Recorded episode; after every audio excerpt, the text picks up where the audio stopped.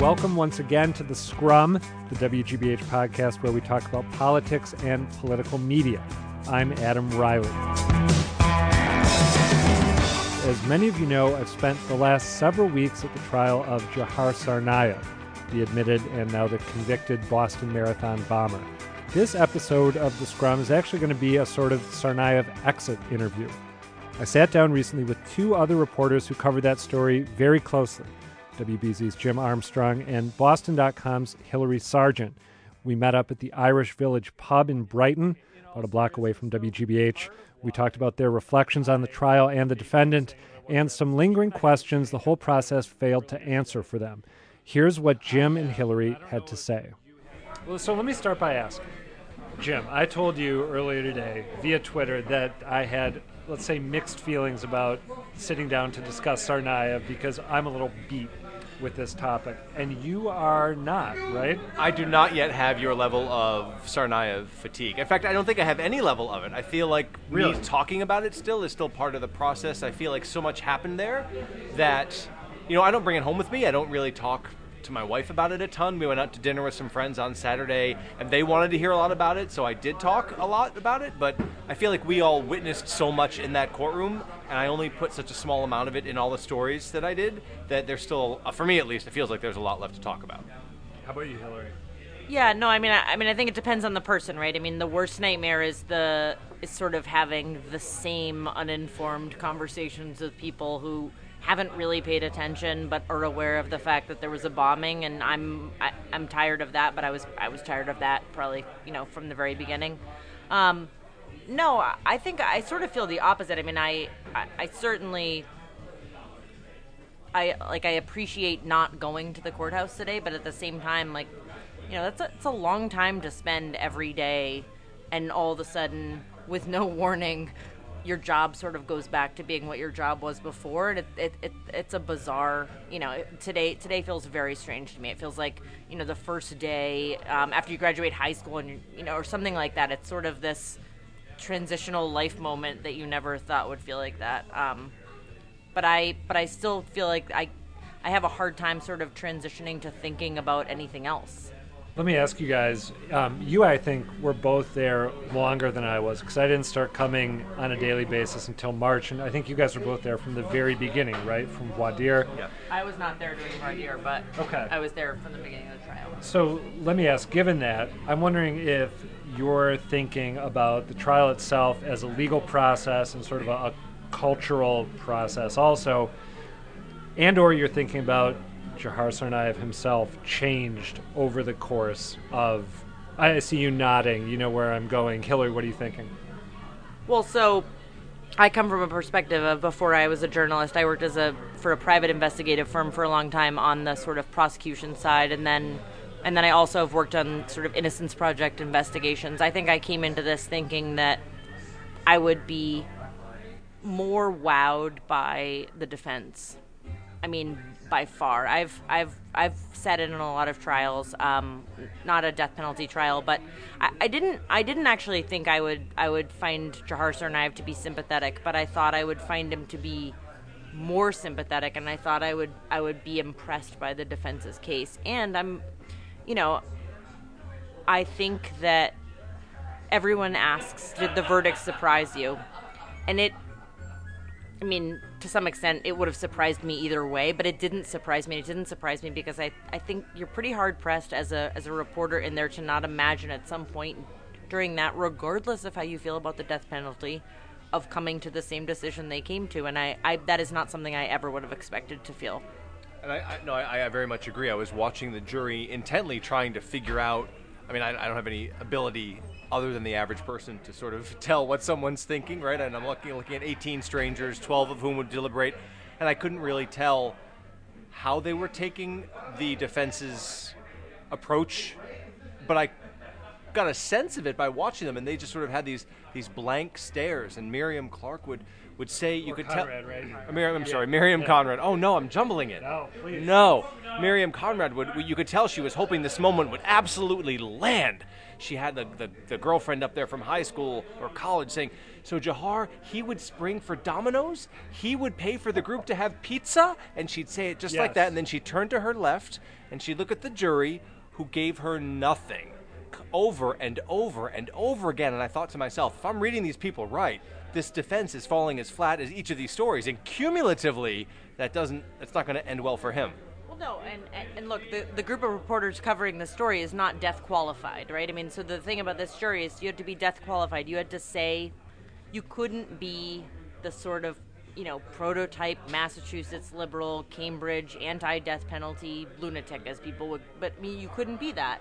But in the, trust me, like in this group of reporters, we have a lot of that. And I think even those people felt the same thing. And that, the moment where where I sort of realized, wow, I don't know, I might even, you know. Then I said, like, all bets are off. But again, I, I was, the assuming Ji- moment, what was the moment when you thought that or said that? uh, the well, there were a lot of them, but but when the defense started presenting their case, you're sort of waiting for them. I mean, look, this is a this is a. I don't know that there were a lot of different approaches the defense could take. They didn't think he was insane, and there there are only so many things you can do. So, I think that you could tell their hope was that all of these elementary school teachers who had loved this kid, and I'm sure he was a great kid at that point, that that would humanize him. And I think that after hearing everything else that you'd heard and seeing really just over and over and over again, I mean, the, the video of, of the aftermath on Boylston Street, that it didn't even fall flat. I mean, it was it was really hard to watch that and not sort of feel like I was, you know, I mean, I I felt I found myself aligned with uh, with media people that I have never found myself aligned with before. It struck You know, I was retweeting Gerry Callahan, and I was like, "Oh God, what is what's happening to me?" I was telling you this earlier, Adam. I was. I'm taking all the the defense strategy in, and I'm listening to their testimony. And this was from from phase one, and I'm thinking, okay, it seems to make sense to me that Tamerlan was the ringleader. Tamerlan was the first to radicalize. He went to Russia. He really led led the entire endeavor. That makes sense to me. So then the jury has its chance in phase two to fill out the verdict slip, and they get to answer these very specific questions Yeah. put forth by the defense. Several of which said, you know, was uh, rather it comes out as a statement. Tamerlan was the leader who planned and executed the marathon bombing. Number of jurors who agree, three. This would not have happened but for Tamerlan. Number of jurors who agree, three. And at that point, I actually heard that sort of gasp intake the, from a couple people in the room. I mean, that was the entire defense strategy that the older brother did it. The older brother pushed him along. It doesn't excuse him. uh, We've talked about that at length. Yep. But I, I- I can't believe. It's still astounding to me that they didn't. be- They didn't believe that. Yeah, but you also have to remember, like those. So I looked at it the opposite way during the during the verdict reading, right? I looked at it as you have you have those three. You consistently at least had an element of the jury that seemed to buy some of it, and Yeah. in the end, I mean, that was the other unique thing, right? In the penalty phase, the first word out of the clerk's mouth. We knew we knew that this was going to a to a death sentencing, but this verdict was the opposite. We had 21 pages of and i you know i mean i think that was significant you know what the most significant turning point for me was was uh was the amtrak crash i was listening to the radio that morning. It was a few days before the verdict and there was a story of a 19 year old kid who had whose mother had been you know he was on the train with his mother and his mother had gotten tossed around in the car and he had grabbed her and helped her out and then he had run back in and it was the same day or the day after that we heard testimony from the psychologist about the unformed brain. And i was you know i mean i i do think like i i think that i think all, you know the the best things they had fell flat and i i don't know that they fell flat because it was the wrong strategy, because it was the only strategy. But I mean, it, I didn't see anyone kind of feel super sympathetic to that or voice much about that. I remember that tweet that you sent about the kid who, who went into the, the scene of the train wreck and, and pulled. Did he pull multiple people to safety? Yeah, and, and the contrast. And it was a really good, cutting, incisive tweet. It was. No, no, I mean, it was like the medium at I'm its blushing. best. Um, I am wondering if you guys. So, so what I noticed, you mentioned um, Miriam Conrad before. I remember.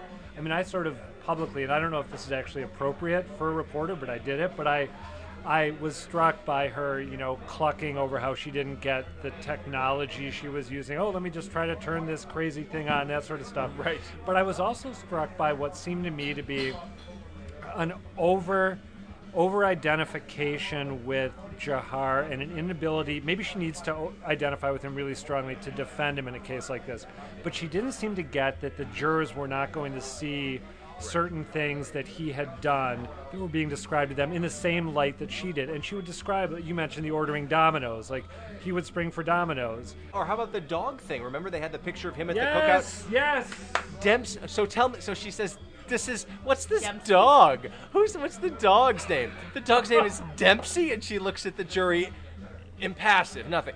Did Jahar like Dempsey? Yes. Did Dempsey like Jahar? Yes. Well, he used to feed Jahar treats.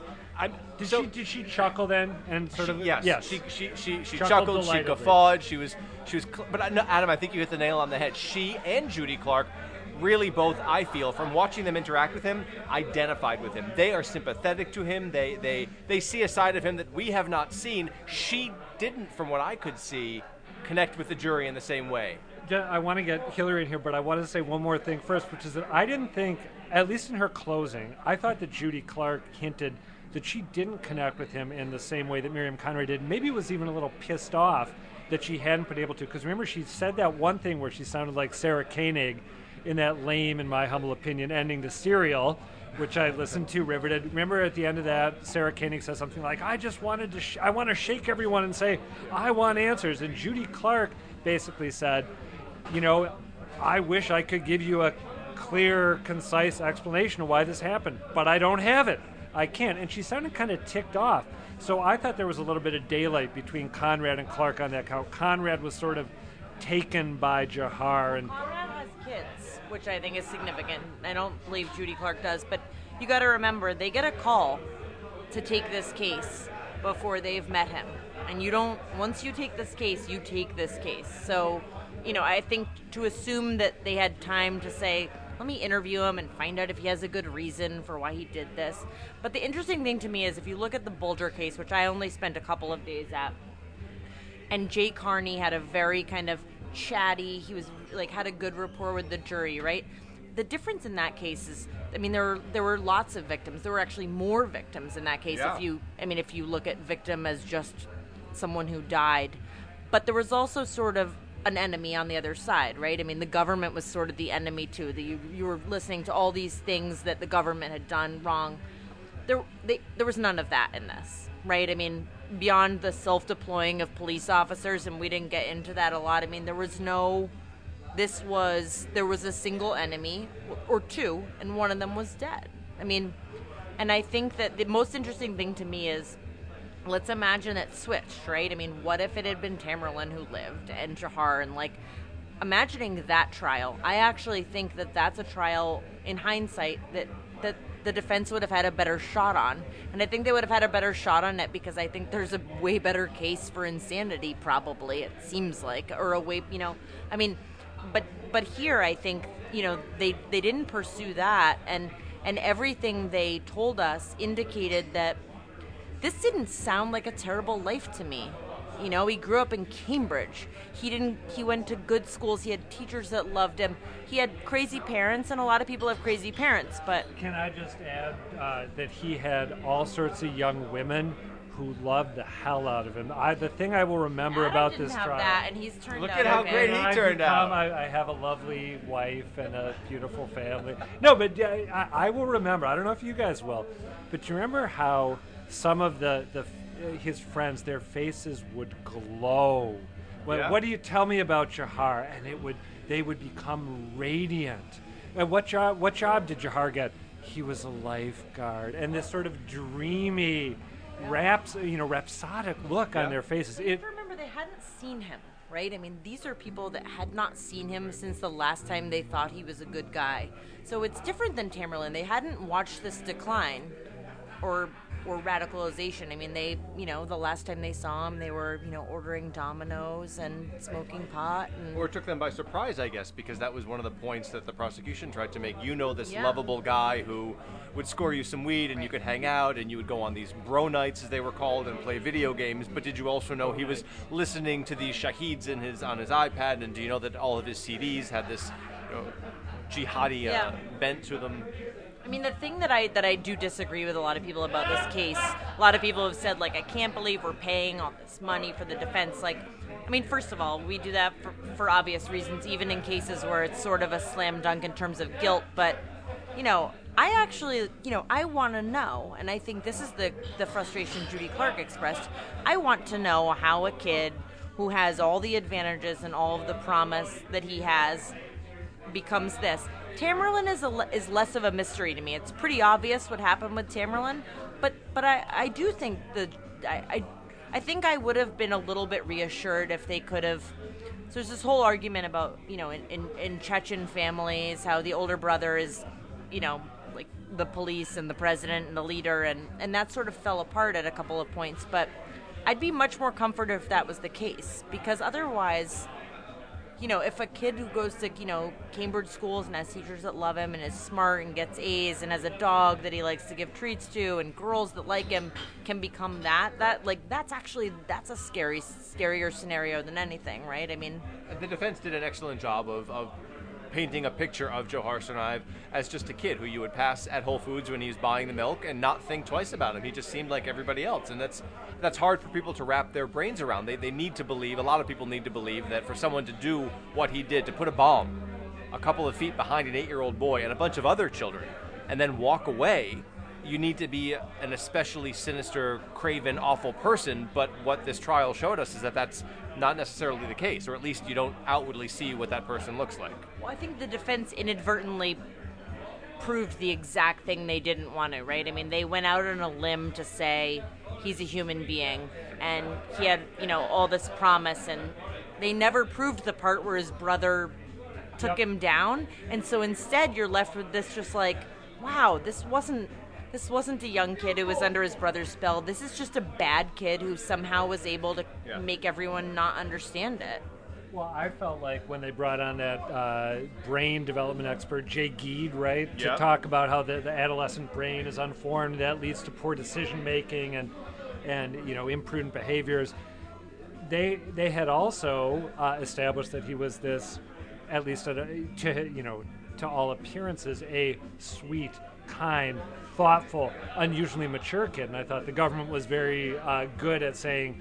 So that shows us that, in fact, his brain may actually have been pretty developed for a teenager, and so the defense kind of undercut themselves or argued against themselves. I mean, Nadine Pellegrini's cross of Dr. Giedd was probably, in my opinion, the best cross of the entire trial because by the end of it, she had him essentially working as a prosecution witness. She had him saying, well, you know, A, we don't know, I'm, I'm an expert in the field for which there can be no experts. He said, I've spent a quarter of a century doing this and I really haven't scratched the surface, was his quote. I don't know, I don't, really don't know what's happening with the brain, but what I can tell you is you can really judge a brain's maturity by the actions of the person. So to get back to your point, Hilary, if, if you've got a 19-year-old boy who has the presence of mind to be in a catastrophic train accident and start rescuing family members and strangers, that tells you a great deal about the, the ability and the maturity of his mind. And if you have a 19-year-old who puts a bomb or two at a marathon, that tells you a lot about his mind as well.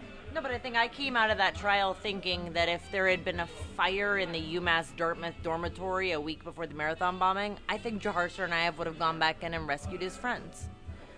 But I also think he would have done the marathon bombing, and that that's the tricky part here. Let me ask you guys what your big unanswered questions are. The stuff that, that you don't know now that this is done that maybe you had hoped you would know. I'll take a page from both of your books here. Hilary sort of answered it, and you asked it as well. I, I want to know the same thing. How, what went through his mind? How was he able to comport himself and, and to be the guy who was friendly and uh, a shoulder for his friends to cry on? I'm going to pick up your boyfriend at Logan and get him wherever he needs to be. I'm, I'm your go-to friend. How does that person simultaneously plan and carry out the Boston Marathon bombing. Because I think Hilary's right. I think if there had been uh, a fire in his dorm, he would have rescued friends and property and, been that guy. Because I know this. I don't mean that, you know, to No, no, suggest no. that I think he was a good guy at No. that point. I I just think no, no. I Well, think so, that's a uh, the way you framed it. I think because I have that. I- I'll just second what Jim said. I think, or third. Uh, it, I think you're right. I He- think he would have too, which is bizarre. You have to take, I think, you have to take his boat note at face value, and that's why it was referred to so often by the prosecution. This was his justification.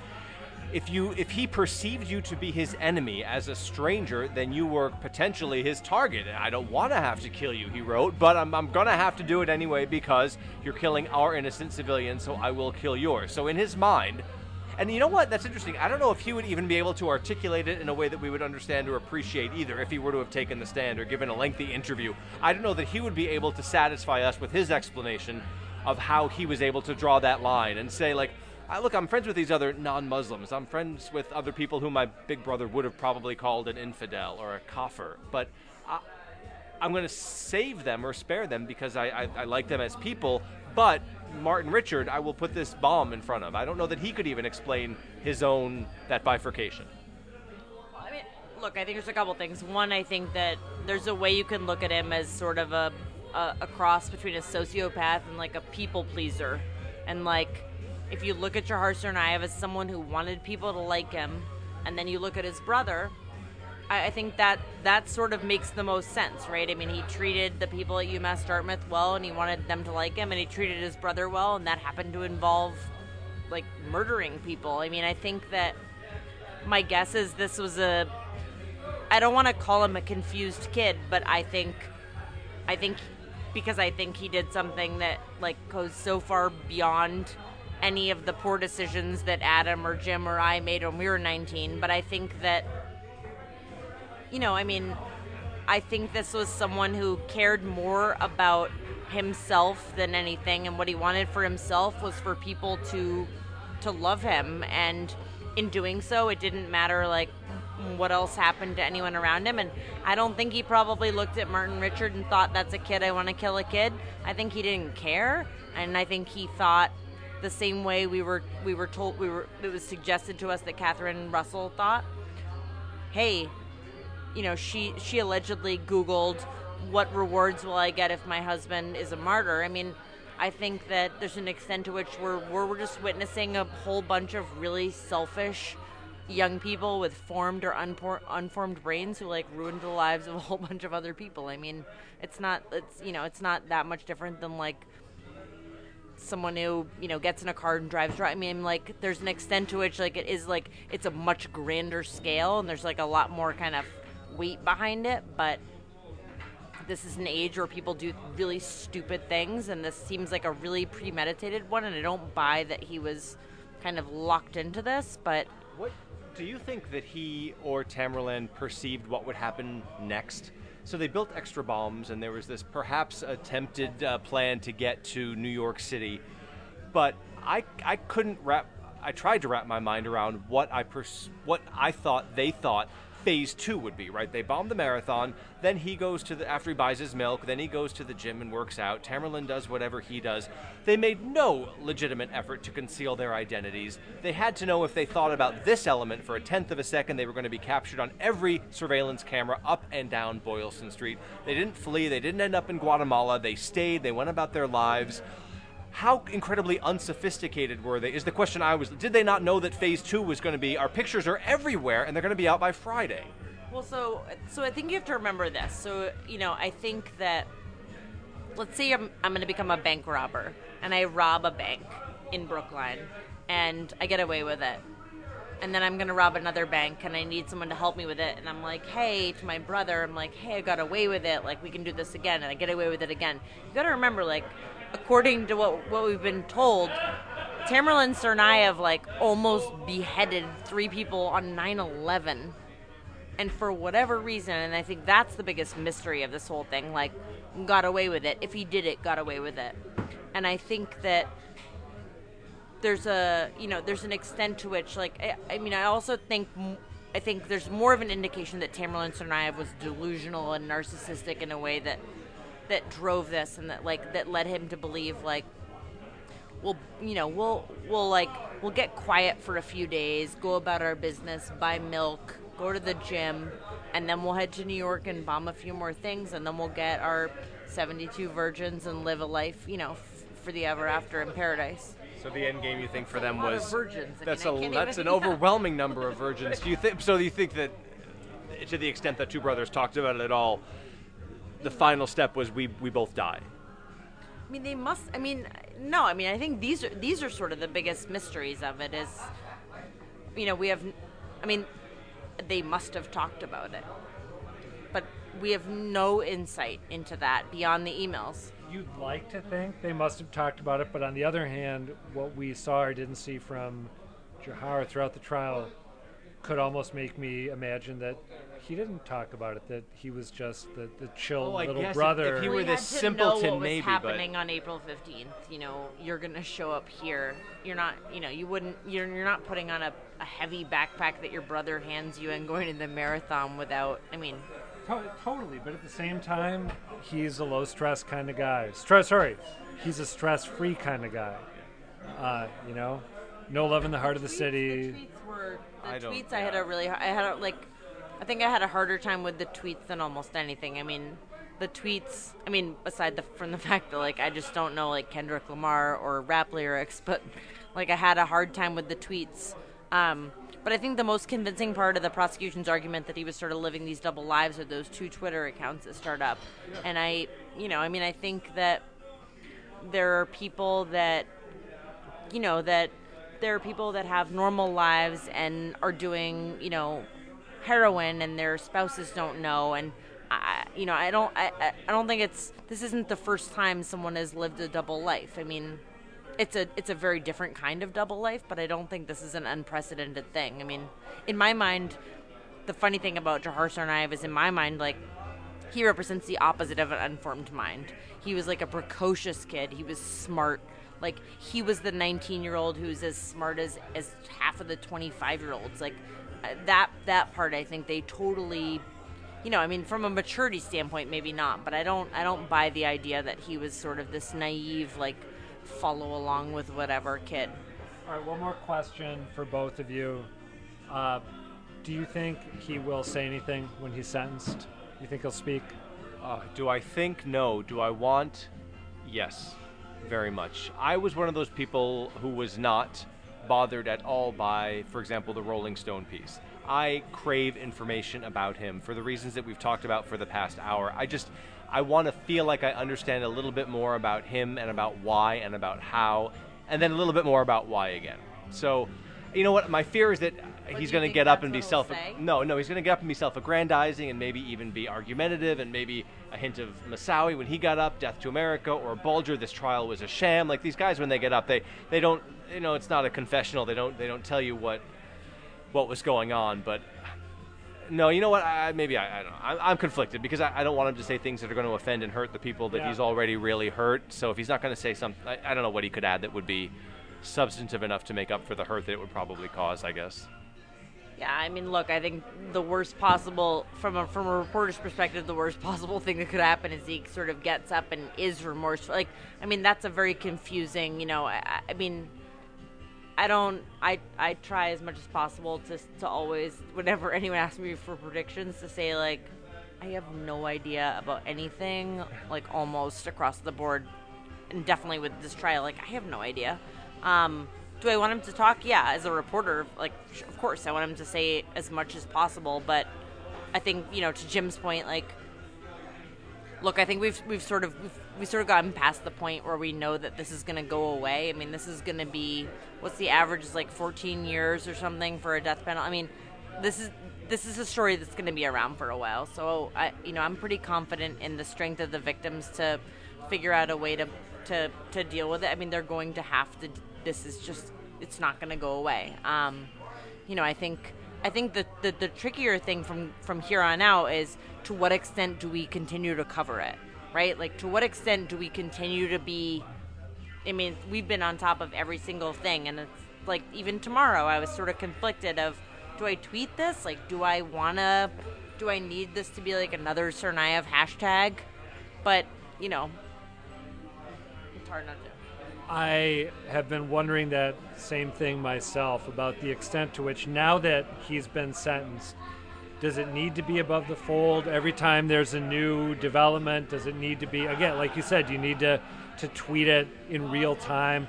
And I know that you know there's this this school of thought um, articulated among others by the family of Martin Richard, which says that this is going to be with us continually, and we're not really going to be able to turn away. And I understand why for the Richard family and for other families of victims and other people who you know were, were harmed physically in this they're not going to be able to look away. But i do think that some of us in the media and outside the media have the ability maybe the luxury of looking away. And i kind of wonder if it might be ethical for the media to But unless, but I think you know as well as I do that unless we all do, like if if Fox 25, and I don't mean that they're just not here, so I can say that if, if one station doesn't, then no one will, and one station won't, so no one will. So You're let's right. just be honest about that. Like there's no way, but. But I think it's also, you know, how how aggressive do we get in covering this? I mean, I think you know, do, are we trying to go interview Katherine Tsarnaev right now? I mean, so there's a, a, a station that went down and found her at a mosque like a week and a half ago. I mean, you know, are we are we sort of like pursuing? Are we pursuing the unknowns at this point, or are we sort of trying? I mean, that's the conflict, right? I mean, do we serve the victims or do we serve the public? I mean, I think that's the tricky thing too. I mean, you know, as, as any appeal develops, I mean, we're, we're obligated to let people know that Well, it's the- happening, and, and, and the appeal is automatic as far as I understand. I mean, like there's there is no way there's not an appeal. Like, there, and they will will have a whole new defense team appointed. So, yep, it has to be a whole new defense team because one of the appeals could be incompetent counsel. No, so he will have a whole new defense team appointed, um, and there aren't that many people. Like, you know, I mean, this is the other thing you have to remember is like it's a pretty limited pool of people. I mean, he'll get one, but but it will be a it will be a whole new defense team. Um, so that's sort of the next. I mean, beyond Katherine Tsarnaev to me is sort of the next like real news that could come out of this. But the appeal will happen. I mean, my guess is change of venue. Um, we'll see. Well, when you mention Katherine Tsarnaev maybe popping soon, I, I'm, I will confess that I'm. Am- no, no, I know, I know, but just that possibility, it, it makes me ambivalent because, on the one hand, part of me thinks, "Oh, holy shit, I don't want to do that again." But then there's this. I think it's a podcast. No, they It's- can say it's- anything. Watch. But then on the other hand, Boston.com does not approve of swearing on the air.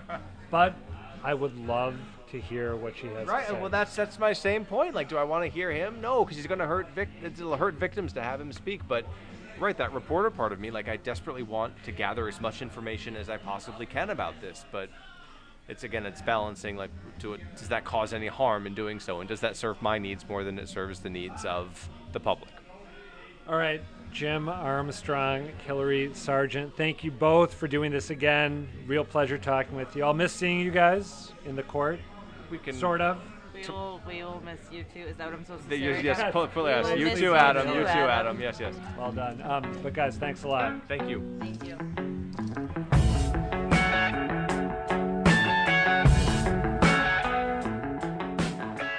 And that's going to do it for the latest installment of The Scrum, which should actually be the last time that we tackle the Boston Marathon bombings. If you liked what you heard today, then please subscribe to The Scrum in iTunes. While you're at it, if you're feeling generous, you could even leave us a review. You can find links to iTunes, Stitcher, and SoundCloud on our website, wgbhnews.org slash scrum. You can also email us feedback and ideas for future conversations you'd like to hear or topics you'd like us to delve into at scrum at wgbh.org. Our producer is Amanda McGowan. I'm Adam Reilly. The Scrum is a production of WGBH News.